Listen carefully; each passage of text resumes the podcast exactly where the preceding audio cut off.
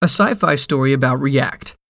React 16 beta version has been released, and its fiber algorithm has already turned into a buzzword.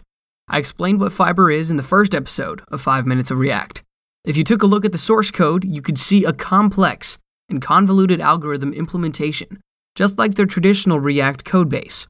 Few can understand what's really going on there. In this episode, I will put all the cards on the table and unravel the mystery of why React is so popular. For instance, have you ever asked yourself why Preact library is 10 times smaller than React? They say React has far more built in features, as well as a synthetic event system guarding us against any browser glitches. Besides, the key algorithms in React's core are somehow isolated from the renderer.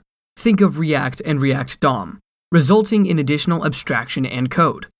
But the code is in fact so tangled that it's completely unclear where these synthetic events and the renderer itself are. And that's no accident. Remember who created React?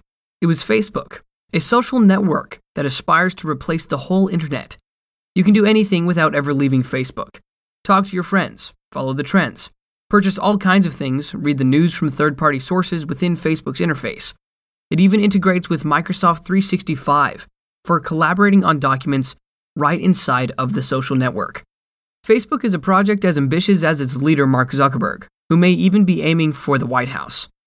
So, where is this all going?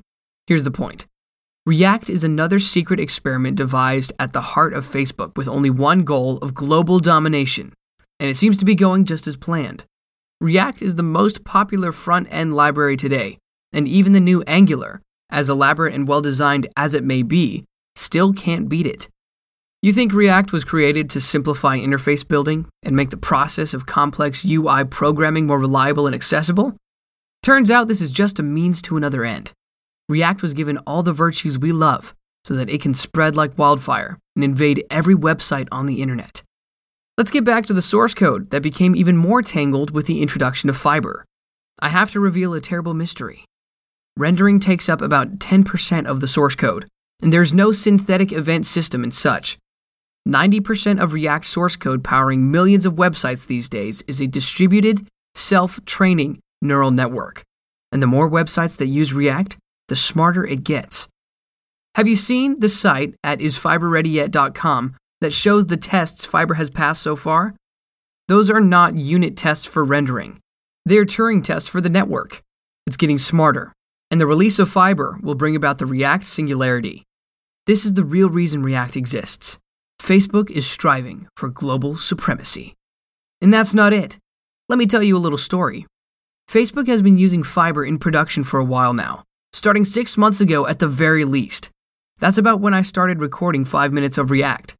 A coincidence? I don't think so. Actually, while Fiber's been running within Facebook, the neural network has mastered human speech.